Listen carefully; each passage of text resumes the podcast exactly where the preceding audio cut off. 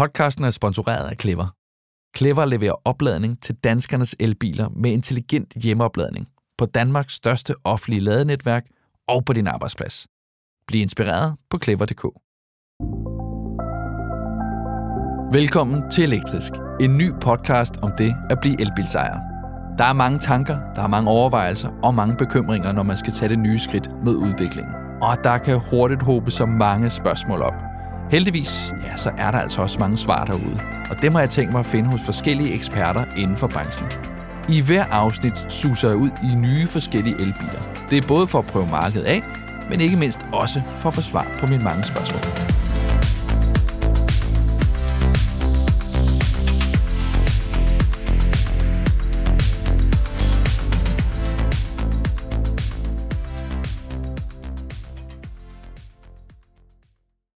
Myter og elbiler har længe gået hånd i hånd. Jeg har været ude og lede og fundet adskillige myter, som mere eller mindre sætter overvejelserne af en elbil helt på spidsen. Jeg har sorteret nogle af de mere gængse myter fra, som jeg også føler, vi har berørt her i programmet. Men en del af de klassiske myter har jeg altså også holdt fast i.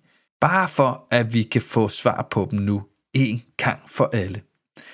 Så lad os dykke ned i myternes verden. Hvad er op? Hvad er ned? Og hvad skal man forholde sig til? Ja, det kan du høre meget mere om ude på landevejene. Så er det rullende studie igen på vej. Jeg er i Jylland i øjeblikket og kører rundt her og øh, er på vej hen mod en fast gæst af Elektrisk netop, øh, Jan Lang. Jan Lang har vi jo, ja, ham har du sikkert, hvis du har fulgt med her fra starten af, så ved du, han har været øh, haft svar på alle de forskellige spørgsmål, jeg nu måtte have, både i forhold til det generelle, jeg havde mig også med omkring det brugtbilsmarked, fordi jeg netop sidder hos øh, Bilbasen, og øh, jeg kan rigtig godt lide Jan, og jeg kan også rigtig godt lide hans øh, faglighed, så jeg spurgte Jan, om han ikke havde lyst til at være med i et afsnit mere. Så øh, det er sådan en øh, bekræft eller afmystificere de her myter, nogle gange måtte være, med, med Jan Lang som eksperten, og øh, så prøver vi os frem. Og jeg er PT kørende i en øh, Mercedes CLA 250e. Det er en hybrid for dem, der lige skulle være i tvivl. Og generelt kører den jo dejligt. Den dejlige Mercedes, det er der ingen tvivl om. Og Mercedes-Benz har alle dage været en fremragende bil. Øh, hybriddelen skal jeg helt klart vende mig meget til. Jeg havde også en i sidste afsnit med Lav Pilskov, som var mere almindelig øh, hybrid kunde. Han har fundet sig en hybrid og fundet ud af den del, og det er der rigtig, rigtig mange danskere, der gør jo. Og, og det kunne jo også godt være, det var det, der var ligesom mit, mit svar. Jeg har i hvert fald kigget på hybrid, før jeg kiggede på elbiler, for jeg tænkte, det giver nok bedst mening, når man kører så meget, som jeg gør. Men jeg må også indrømme, jeg synes næsten, det er lidt gammeldags på mange leder kanter. Men øh, lad os få fat i en Lang og øh, grave os ned i alt det med myterne. Velkommen tilbage, Jan Tak. Du er jo øh, det tætteste på en, en fast gæst, det kan vi godt sige, tredje gang. Forne mere, må jeg sige. Nej, men det er dejligt. Jeg, øh, jeg, har jo, øh, jeg har jo kommet til Aarhus nu. Nu sidder vi her ude i øh, lidt udkanten af Aarhus, ja. og øh, sidder stadig i en bil. Sidder jo, det er jo ligesom det rullende studie.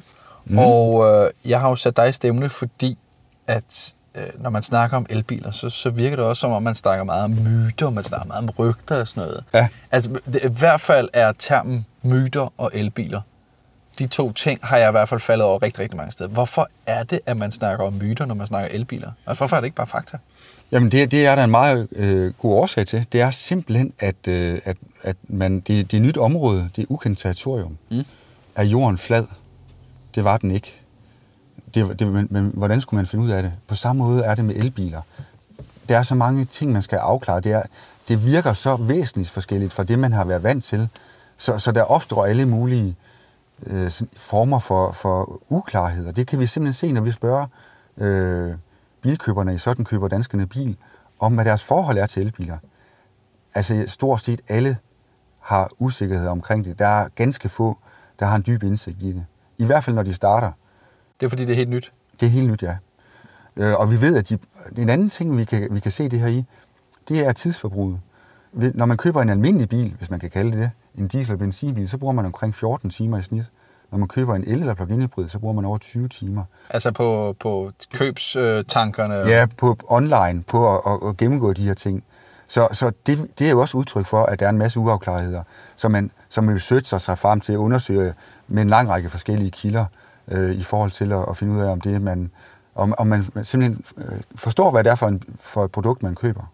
Jamen, er det skadeligt for, altså for renoveret elbilen, at man snakker om ry, myter og rygter? Mm. Rygter gør man så ikke så meget, men mere myter. Ja, det, det, det er det en udfordring. Men, men jeg også, altså, der findes jo ikke det samme omkring diesel- og benzinbiler. Så, så, så de, jeg, jeg er sikker på, at det er et spørgsmål om tid, mm. før at den her generelle viden omkring, omkring, hvad en elbil er og hvad en plug-in hybrid er, at øh, når, det, når det kommer op på niveau, så, så, så vil det være afklaret. Vi, vi har faktisk også set det i Norge, at der også var en lang række øh, myter, eksempelvis, at øh, man, man skulle sådan aftale, øh, når man var på hytten, som de kalder det, altså de der hytter, de har oppe, oppe i fjellet, at, øh, at øh, der skulle man lige aftale med naboerne, hvornår man lavede elbilen, for ellers så brød øh, øh, ladenettet sammen, og det har faktisk vist sig at være rigtigt.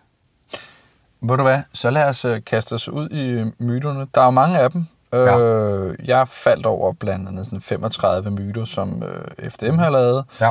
Jeg har sådan taget lidt forskelligt lidt rundt omkring. Jeg synes, vi begynder med batteriet. Ja. Og, og jeg, vi tager dem fra en ende af. Ja. Myten lyder, øh, batteriet tager skade af mange hurtigladninger. Chat-ladninger? Nej, det gør den ikke. Og det er ikke mig, der har undersøgt det. Det har DTU. Og øh, det gør de ikke. Det, det er ikke sådan, at man får et dårligere batteri med tiden, fordi man laver de der små chatladninger? Nej. Tjek. Jamen, øh, den kan vi så øh, debunke. Den anden er, batteriet tager skade af at lade helt op. Det er, det, det er til dels rigtigt. Men, men, men det, det har faktisk bedst af at blive lavet op til omkring 80 procent. Men, men det er ikke sådan, at de tager direkte skade af det. Det, det kan man ikke sige. Men, men man skal også huske på, at det tager jo utrolig lang tid at lade de sidste 20 procent fra 80 til, øh, til, øh, til 100 procent.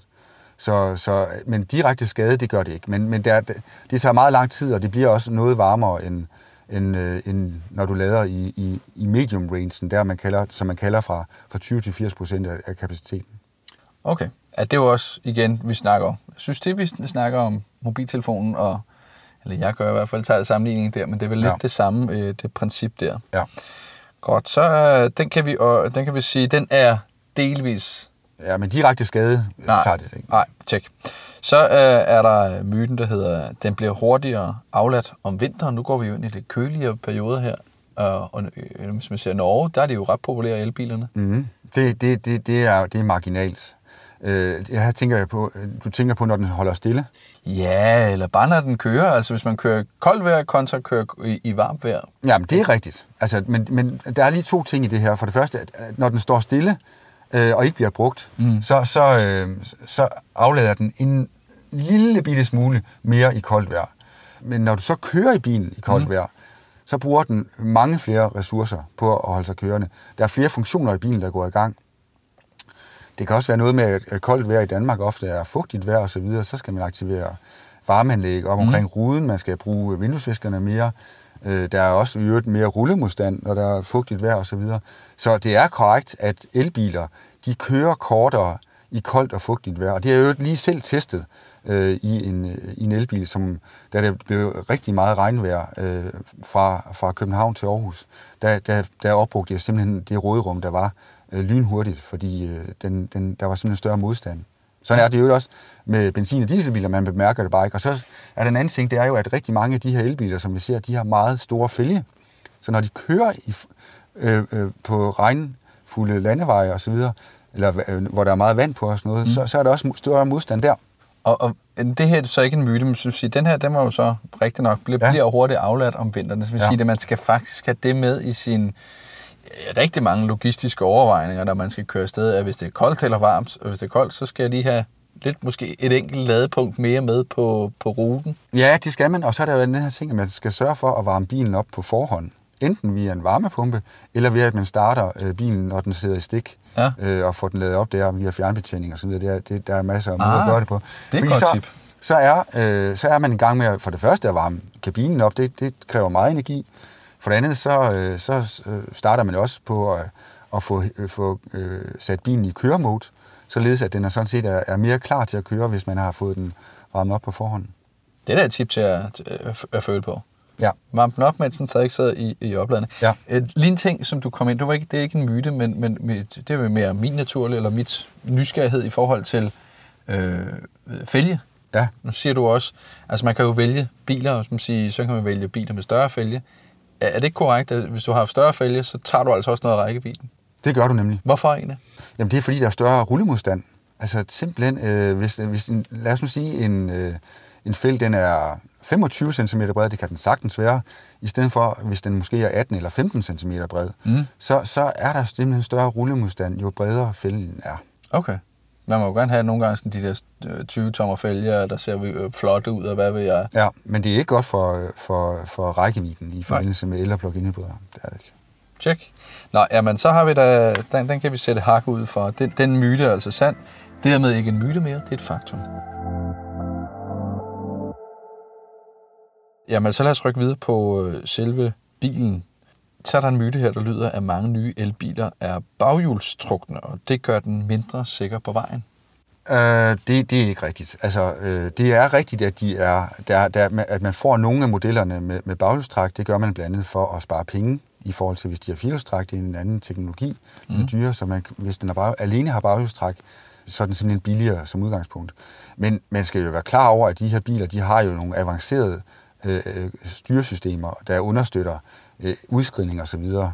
Så, så, så det er ikke rigtigt. Altså, men hvis man kører meget vildt, så er en, en, en baghjulstrukken bil, den er alt andet lige mere levende. Og det er klart, at når man har et relativt stort moment på, på baghjulene, så får man mulighed for at, at, at, at, at, at kunne sådan se det, man kalder smide bagenden, som en, som en, som en racerkører vil kalde det. Mm-hmm. Men, øh, men, men i almindelig kørsel, der er systemerne så avancerede i dag, så de tager simpelthen hånd om de her, de her usikre momenter, der vil- der vil være, når, når elbilen har baghjulstræk. Okay, tjek. Så øh, er der også en myte, der hedder, elbiler er vedligeholdelsesfrie. Det er de ikke. Nej. Det er ikke evighedsmaskiner. Hvad hedder det? Altså, men de er mindre krævende i forhold til vedligeholdelse, end diesel- og benzinbiler er. Og det er det af den årsag, at elbilen er en mere simpel konstruktion end en diesel- og benzinbil. Alene motoren, elmotoren, det, den er meget, meget, meget simpel i forhold til en diesel- og benzinmotor, hvor der er rigtig mange bevægelige dele. Der er cylindre, der er startmotorer, og der er øh, en, hel, en hel motor, hvor der går stempler op og ned, og, og avancerede turbolader og sådan noget. Mm. Det, er, det findes der ikke i en, øh, en elmotor. Øh, så, så hele det der princip, øh, det, er, det, det er helt anderledes. Øh, man kan også sige, at der er en anden ting, det er, at øh, stort set alle elbiler, de bremser, de, udnytter, de regenererer energien, når det bliver bremset. Og det slider bremseren mindre. Det kan faktisk godt være et problem, fordi bremseskiverne skal slides en gang imellem. Øh, men, men, men alt andet lige, så, så, er, så, så viser de norske undersøgelser, at øh, omkostninger til, til service og vedligeholdelse, de er 40% mindre på en elbil, end det er på en øh, diesel- og benzinbil. Det er alligevel til at føle på. Det er rigtig, rigtig mange penge. Det er, det er virkelig mange penge, man sparer i, i omkostninger til, øh, til, til service-check og så videre. Altså, vi har jo snakket om det før, øh, men, men det giver vel, at det er vel en af årsagerne til, at man, man også leaser det, i hvert fald for mit vedkommende, jeg, jeg vælger at lease nogle gange, det er jo, så slipper jeg for den her øh, øh, værkstedsregning. Ja, Men det kan man men det sige. behøver jeg ikke tænke så meget over øh, med elbilen. Det er, det er en rigtig god pointe. Øh, der, der er fordelen ved at lease mindre, så at sige. Ja. Fordi, fordi altså, alt andet lige, det er jo også, det, man slipper jo også billigere for, som, som øh, leasingselskab i forhold til, til servicen af, af de her biler. Og det, det skal man så helst kunne se på, på den omkostning, der er at lease bilen. Mm. Jamen, øh, den er hermed ikke sand. Godt, vi hopper videre. Der er også myten, øh, at elbilen kan nemmere bryde i brand. End hvad? Ja, en almindelig bil. Nej, det, har, det er ikke min oplevelse. Øh, det er klart, at der er nogle udfordringer, når, når en elbil bryder i brand, fordi det er en anden konstruktion, øh, og den, den er, det, er simpelthen, øh, det, det er simpelthen mere voldsomt. Øh, Branden er meget svær at slukke osv. Ja. Men nemmere, det er ab- absolut ikke mit indtryk, og det, det, det mener jeg faktisk også, at øh, udlandske undersøgelser viser. Det er, at øh, jamen, de bryder der i brand ved, i, i forskellige sammenhænge, men slet ikke øh, på samme måde, som, som jeg har set det med diesel- og benzinbiler, så, så det er ikke rigtigt. Så har jeg en her, som, som jeg ikke ved, om du kan svare på, men, men som jeg undrer mig lidt over. Ja. Men det er sådan en, at at elbiler er ikke særlig gode for redningsmandskab og værksteder. Ja, men det er, jeg, jeg, jeg ved godt, hvad, hvad, hvad, hvad der menes med det her.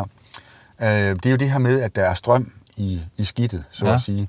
Og det er der også, øh, selvom øh, bilen brænder, eller den er, den, den er for eksempel været skadet ved et uheld. Og så er det en udfordring for, for øh, hvis vi lige starter med, med øh, redningsmandskabet, så er det en udfordring, at de ikke får stød. Og hvis bilen brænder, så er, så er der nogle ret giftige øh, stoffer i batterierne, der gør, at de også skal sikres imod øh, gasser, simpelthen. Så den, den er god nok. Hvis uheld er ude, så, så er der nogle helt særlige omstændigheder omkring øh, redningsmandskabet i forbindelse med elbiler. I forhold til mekanikerne, mm. så er det også et problem. Og jeg kan sige dig, at øh, hvis jeg skulle anbefale nogen, om de skulle være almindelige mekanikere, eller de skulle være elektromekanikere, som reparerer elbiler og plug-in hybrider, så vil jeg klart anbefale i forhold til fremtidssikringen, at de bliver øh, elektromekanikere. Fordi det er en helt særlig øvelse at være det. Og noget af det, man allerførst lærer, når man kommer ind på et værksted, hvor der bliver lavet øh, elbiler, det er, at der er nogle særlige områder, de er sikret på en særlig måde. Der er for eksempel sådan noget gummi i gulvene, der gør, at, øh, at, at eventuel øh, strøm ikke øh, ledes rundt på samme måde, som vi ser det med, ja, der hvor der er benzin- og dieselbiler. Og så er der alle steder det, der, det, der, det, der kaldes en, en, en mandtang. Og det er en tang, hvor at man simpelthen, eksempelvis, at der, der er en, der har fået stød, at man så kan tage den her tang og trække vedkommende væk, uden selv at få stød. Så, så der er nogle særlige omstændigheder, og de er øh, de, de går ekstremt meget op i sikkerhed, øh, både i forbindelse med uddannelsen, men selvfølgelig også i det daglige arbejde, for de er ikke interesseret i at få strøm. Men som jeg forstår, det lyder jo ret vildt det her, ja. så, så talte jeg med en, så sagde han, at det er jo ikke anderledes, end hvis man var øh, elektroingeniør, eller hvis man var elektriker, der tager man også de for, øh, forbehold, som man skal. Så, så, så det er klart, der er nogle andre ting, men, men det bliver også en dagligdag for, for dem, der har med det at gøre. Men kan man godt, altså jeg kan vel godt tage min, min elbil ned på et almindeligt værksted i dag, uden at også være nervøs for, at, at øh, mekanikeren kommer galt afsted med min elbil, eller hvad? Ja, ja, altså, altså, de, altså man, skal ikke, man skal ikke køre sin, øh, sin elbil hen på et værksted, det er certificeret til at håndtere elbiler. Det kan man ikke? Nej, det kan man ikke. Altså slet ikke, det, det tager de ikke imod? Eller? Nå, men de kan jo godt skifte dækket, hvis det, hvis det er punkteret, ja, okay. eller de, de kan sågar også godt skifte bremserne og sådan noget, men, men ind og rode med mekanikken, det gør de ikke. Altså, det, det, det er alt for komplekst. Okay. Ja, det er selvfølgelig også lige en, en lille tanke her med der. Så øh, kommer vi til en uh, myte, så jeg tænker, den, den falder du. Den har vi også lidt snakket om i forhold til nye elbiler. De falder hurtigere i pris end øh, øh, nye almindelige fossilbiler. Nej, det gør de ikke. Og det, det gør det ikke, og det har vi også talt om. Det gør vi ikke, at der er så stor efterspørgsel efter, efter de her biler. Så, så vi ser øh, ubetinget, at biler, elbiler under øh, 3 år, 3 til fire år faktisk, at de har en lavere afskrivning eller et lavere værditab end, øh, end tilsvarende diesel- og benzinbiler. Det, har vi, det er simpelthen den årsag, at der er rigtig mange, der gerne vil have de her biler, mm. så, så de køber dem også, når de er brugte, øh, selv efter 3 til fire år. Men når vi kommer ud over det, og vi ser blandt andet nogle af de her teknologispring, der gør, at de bliver mindre relevante, så ser vi afskrivningsprofiler, der faktisk er på niveau, øh, og i nogle tilfælde også over øh, de tilsvarende diesel- og benzinbiler. Tjek. Der er også en til, men, men jeg tænker også, den har du også lidt svaret på, om at elbiler har højt værditab. Og det har de jo så ikke. Ikke, ikke, ikke i hvert fald en nyere elbiler, som Nej. sagt. Øhm, så også en, et, en myte, som jeg har taget med op, fordi jeg selv synes, at det er noget, jeg har lagt mærke til, at det er de færreste elbiler, der reelt set kan trække noget, altså campingvogne eller trailer, eller hvad ved jeg. Mm. Det, det, er, det, er, det er under markant forandring. Vi har blandt andet lige set, at uh, Ioniq 5 kan, kan trække 1600 kilo. Ja. Uh, vi har set, at uh, Polestar kan trække uh, næsten et lignende antal kilo osv. Det er fuldstændig korrekt, at uh, i starten, der var, der var der nærmest ikke, der var det ikke muligt at sætte en anhænger eller en campingvogn eller en hestetrailer uh, bag ved en elbil. Vi har set, at uh, Tesla X, jamen der kan man faktisk sætte helt op til 2500 kilo på. Så, ja. så det, er, det, er, det er under forandring, men det er rigtigt nok, at det er noget, man skal være opmærksom på, fordi den der, den der, den der uh, trækkrogsvægt, som det kaldes, den, den er anderledes uh, for, for, for elbilerne, end den er for, for almindelige biler. Det er på grund af batteriet? Jamen, det er, det er simpelthen på, på grund af bilens konstruktion. Okay. Og den måde, at, det, at den er sat op i, i forhold til at trække. Det, det, simpelthen, det, det har øh, til dels baggrund i, i den måde, bilen er konstrueret på. Okay. Men du siger, det er, det er under forandring, så vil sige, generelt vil, øh, kan man sige noget om, at, at de fleste nyere biler vil kunne trække? Jamen altså, de fleste nyere elbiler, og her taler vi faktisk fra 2021, ja. øh, vil kunne trække øh, om, om, fra 1200 kilo op til 1600 kilo. Og hvor meget trækker det på batteriet at trække, lad os sige, 1200 kilo? Jamen, det trækker rigtig meget. Altså, øh, vi taler om, afhængig af, hvor udformningen af det, der sidder bagved, øh, lad os en campingvogn. Ja, det trækker meget. Altså, vi, vi, vi har set øh, undersøgelser, der gør, at, øh, vi, at rækkevidden reduceres med mellem 20 og 30 procent. Mm. Okay, så, så det skal man altså også have med i overvejelsen? Det skal man. Så hvis du, igen, bare lige for at opsummere, hvis du kører ud i, i koldt vejr med en, øh, en, øh, en campingvogn, øh, der skal du altså ikke regne med at kunne køre særlig langt på, Nej. på en enkelt opladning. Nej, det der taler øh, i den modsatte retning, det er faktisk, at man jo øh, ofte ikke kører hurtigere end, end øh, 80-85 km i timen med de her øh, ting bag ved sig, altså bag, ja. på bilen, ikke? altså sat på bilens krog. Og det, det gør også, at, at så så øges rækkevidden lidt i forhold til eksempelvis, man kører, hvis man kører på motorvej med 110 eller 130 km i timen. Ja, jeg har, og det er heller ikke en myte her, men det er igen min nysgerrighed i forhold til, at jeg kunne mærke, at der er en stor forskel på, når jeg kører 110 og øh, faktisk også 120, og når jeg kommer op på 130, så ryger batteriet ret hurtigt. Det virker som om, at den er ikke helt... Altså, jeg kan godt sige selvfølgelig, ja, jeg kører hurtigt, og så ryger batteriet hurtigt. Det, det burde ikke være den store øh, overraskelse, men jeg kan alligevel se, at der er en forskel, ligesom om, at den klikker ved 120 til 130. Bing, så ryger ryger det ret hurtigt. Jamen, det er, det er jo en fysisk lov. Altså, der er jo, altså, vindmodstanden øges massivt fra 110 til 130, og, og det koster simpelthen på rækkevidden. Mm. Øh, den energi, der skal bruges for at holde øh, hastigheden op fra 110 til 130, jamen, den er, vi taler omkring 20 til 25 procent. Ja. Og det, det går meget, meget hurtigt. Og øh, øh, så, så, så det er også derfor, vi ser, når man kører på, på motorvejene, at elbilerne typisk kører omkring 110 km i timen. Ja, Ja, det, det, det var i hvert fald lidt overraskende, at det gik så hurtigt alligevel. Godt, jamen øh, så hopper vi over til, til strømmen. Det her, det er igen det er et emne, jeg har været inde på tidligere i et af mit øh, afsnit her øh, mm. med Niels Bos, øh, men, men det her med myten om, at elbilerne ikke er bedre for miljøet end benzin- og dieselbiler. Jamen det er, jo, det er jo et meget, meget komplekst spørgsmål. Jeg vil starte med produktionen. Øh, fordi der er ikke, jeg, skal, jeg vil godt lige understrege, David, der er jo ikke nogen biler, der er grønne. Der er ikke nogen biler, der er CO2-neutrale. Det koster at lave bilerne. Lige i øjeblikket koster det mere CO2 at lave elbilerne, end det koster at lave benzin- og dieselbilerne, fordi det er, et, øh, det er et etableret produktionsapparat, der er til stede for diesel- og benzinbiler. Det, det er sådan set rent, rent sagt teknisk afskrevet på det. Investeringer er foretaget. Det koster også CO2 at, at, at bygge en skorsten eller, eller lave en ladeinfrastruktur osv. Så, så der er relativt høje omkostninger på CO2-regnskabet forbundet med at producere elbiler. På sigt bliver de lavere, og vi kan faktisk simpelthen se i Teslas øh, CSR-regnskab, altså Corporate Responsibility-regnskab, mm. at deres øh, udlænding per bil falder dramatisk i øjeblikket, jo flere af de her meget, meget store fabrikker, de bygger. Det var produktionsdelen. Elbilerne Øh, der er stadigvæk, øh, de, de udleder stadigvæk mere CO2 i produktionen, end diesel- og benzinbiler gør. Sådan. Så er der jo i det daglige. I Danmark, der kører elbilerne på grøn strøm. Mm. Og det vil altså sige, at når de kører ude i øh, virkeligheden, jamen så øh, udleder de jo ikke noget CO2. Og øh, den CO2, de, eller undskyld, der, der, der hvor de får deres energi fra, det er jo grøn strøm, typisk fra vindmøller. Det har dog kostet noget at lave vindmøllerne selvfølgelig, men alt i alt, så, så, så, så, øh, så vinder elbilerne på CO2-regnskabet i den daglige drift. Så det synes, det er sådan delvis, delvis ikke rigtigt, at strøm ikke er, eller elbil ikke er bedre for miljøet? Nej, det er det ikke. Altså det, men igen er det, det er noget, der er under massiv forandring, fordi jo, jo, jo mere effektive de her produktionskapaciteter bliver, jo, jo, jo mere øh, grøn strøm vi får til rådighed, jo mere at, at der også afskrives på deres CO2-regnskab i produktionsanlæggene der, jo mere øh, grøn bliver strømmen også der. Så, så, så det er under massiv forandring, og vi kan se øh, i de her CSR-rapporter, der kommer, øh, både fra eksempelvis øh, hvad hedder det, Ørsted og fra andre, at, at, at, øh, at CO2-regnskabet for, for, for produktionen af grøn strøm øh, falder massivt i øjeblikket. Så øh, er der også lidt det, du måske allerede lidt har svaret til, strøm til elbiler er dog ikke særlig grøn. Nej, altså hvis du kører i Tyskland, så er den ikke. Nej. Så er, så er, så er den i, i nogle tilfælde lavet på, øh, øh, altså kulfyrede kraftværker osv. Så, øh, så når du kører over grænsen med din elbil, så, så er du, forurener du faktisk lidt mere? Det gør du.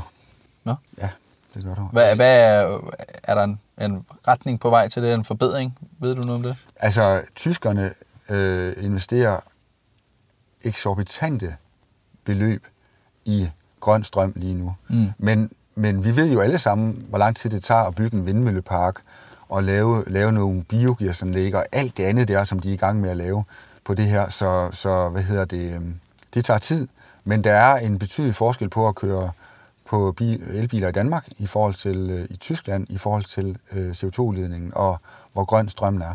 Okay. Så øh, den sidste i, i den retning, at øh, skrotning af elbilernes batteri, ja. det sviner meget for miljøet. En rigtig fin myte. Det er delvist rigtigt. Øh, men det, det, den gode nyhed her er, at det er også under massiv forandring. Mm.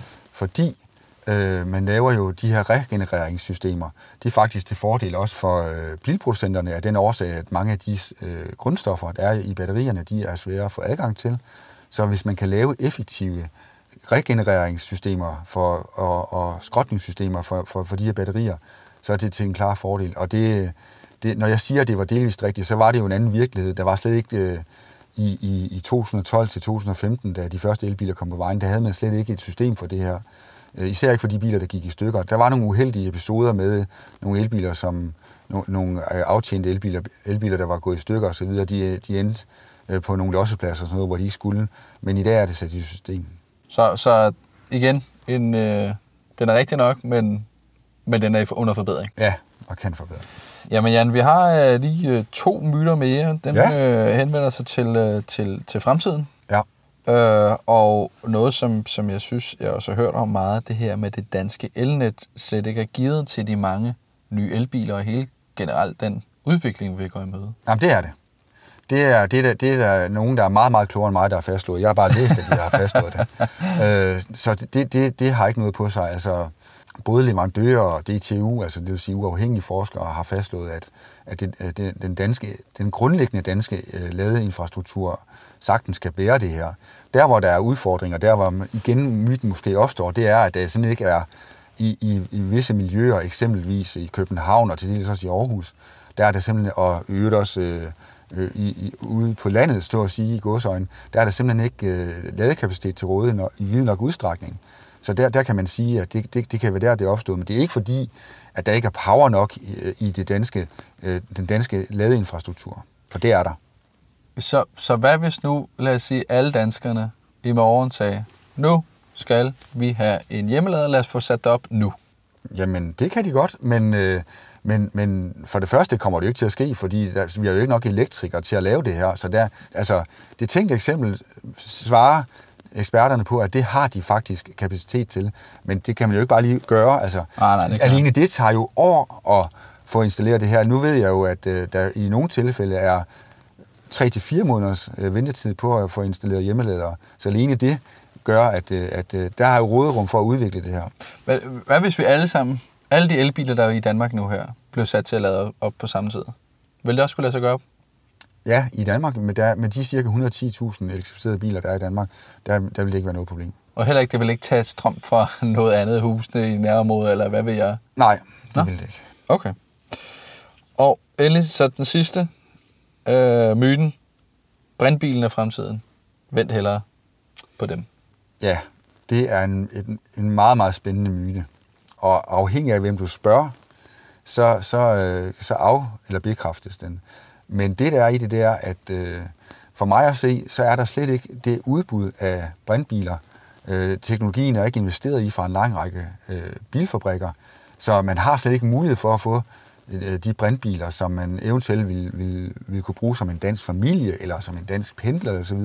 Der er kun, så vidt jeg ved, otte øh, brintanlæg i Danmark til at tanke bilerne. Så, så det, det, det, det er, vi er på et helt andet sted i forhold til udviklingen af brintteknologien, vi er i forhold til, til øh, udviklingen og, og ladeinfrastrukturen rundt omkring elbiler.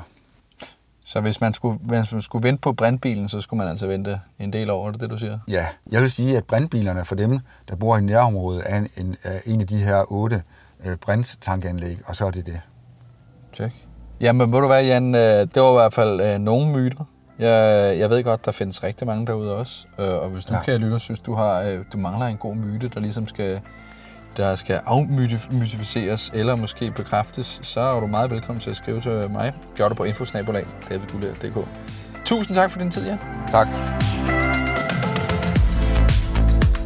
Elektrisk var produceret af Jakob Ranum. Jeg hedder David Gullager, og hvis du har nogle spørgsmål, kommentarer eller andet, så er du velkommen til at sende mig en mail på info eller finde mig på de sociale medier, hvor jeg bare går under navnet David Gullager. Tak for lån af bil til Mercedes Danmark, og tak fordi du også lyttede med.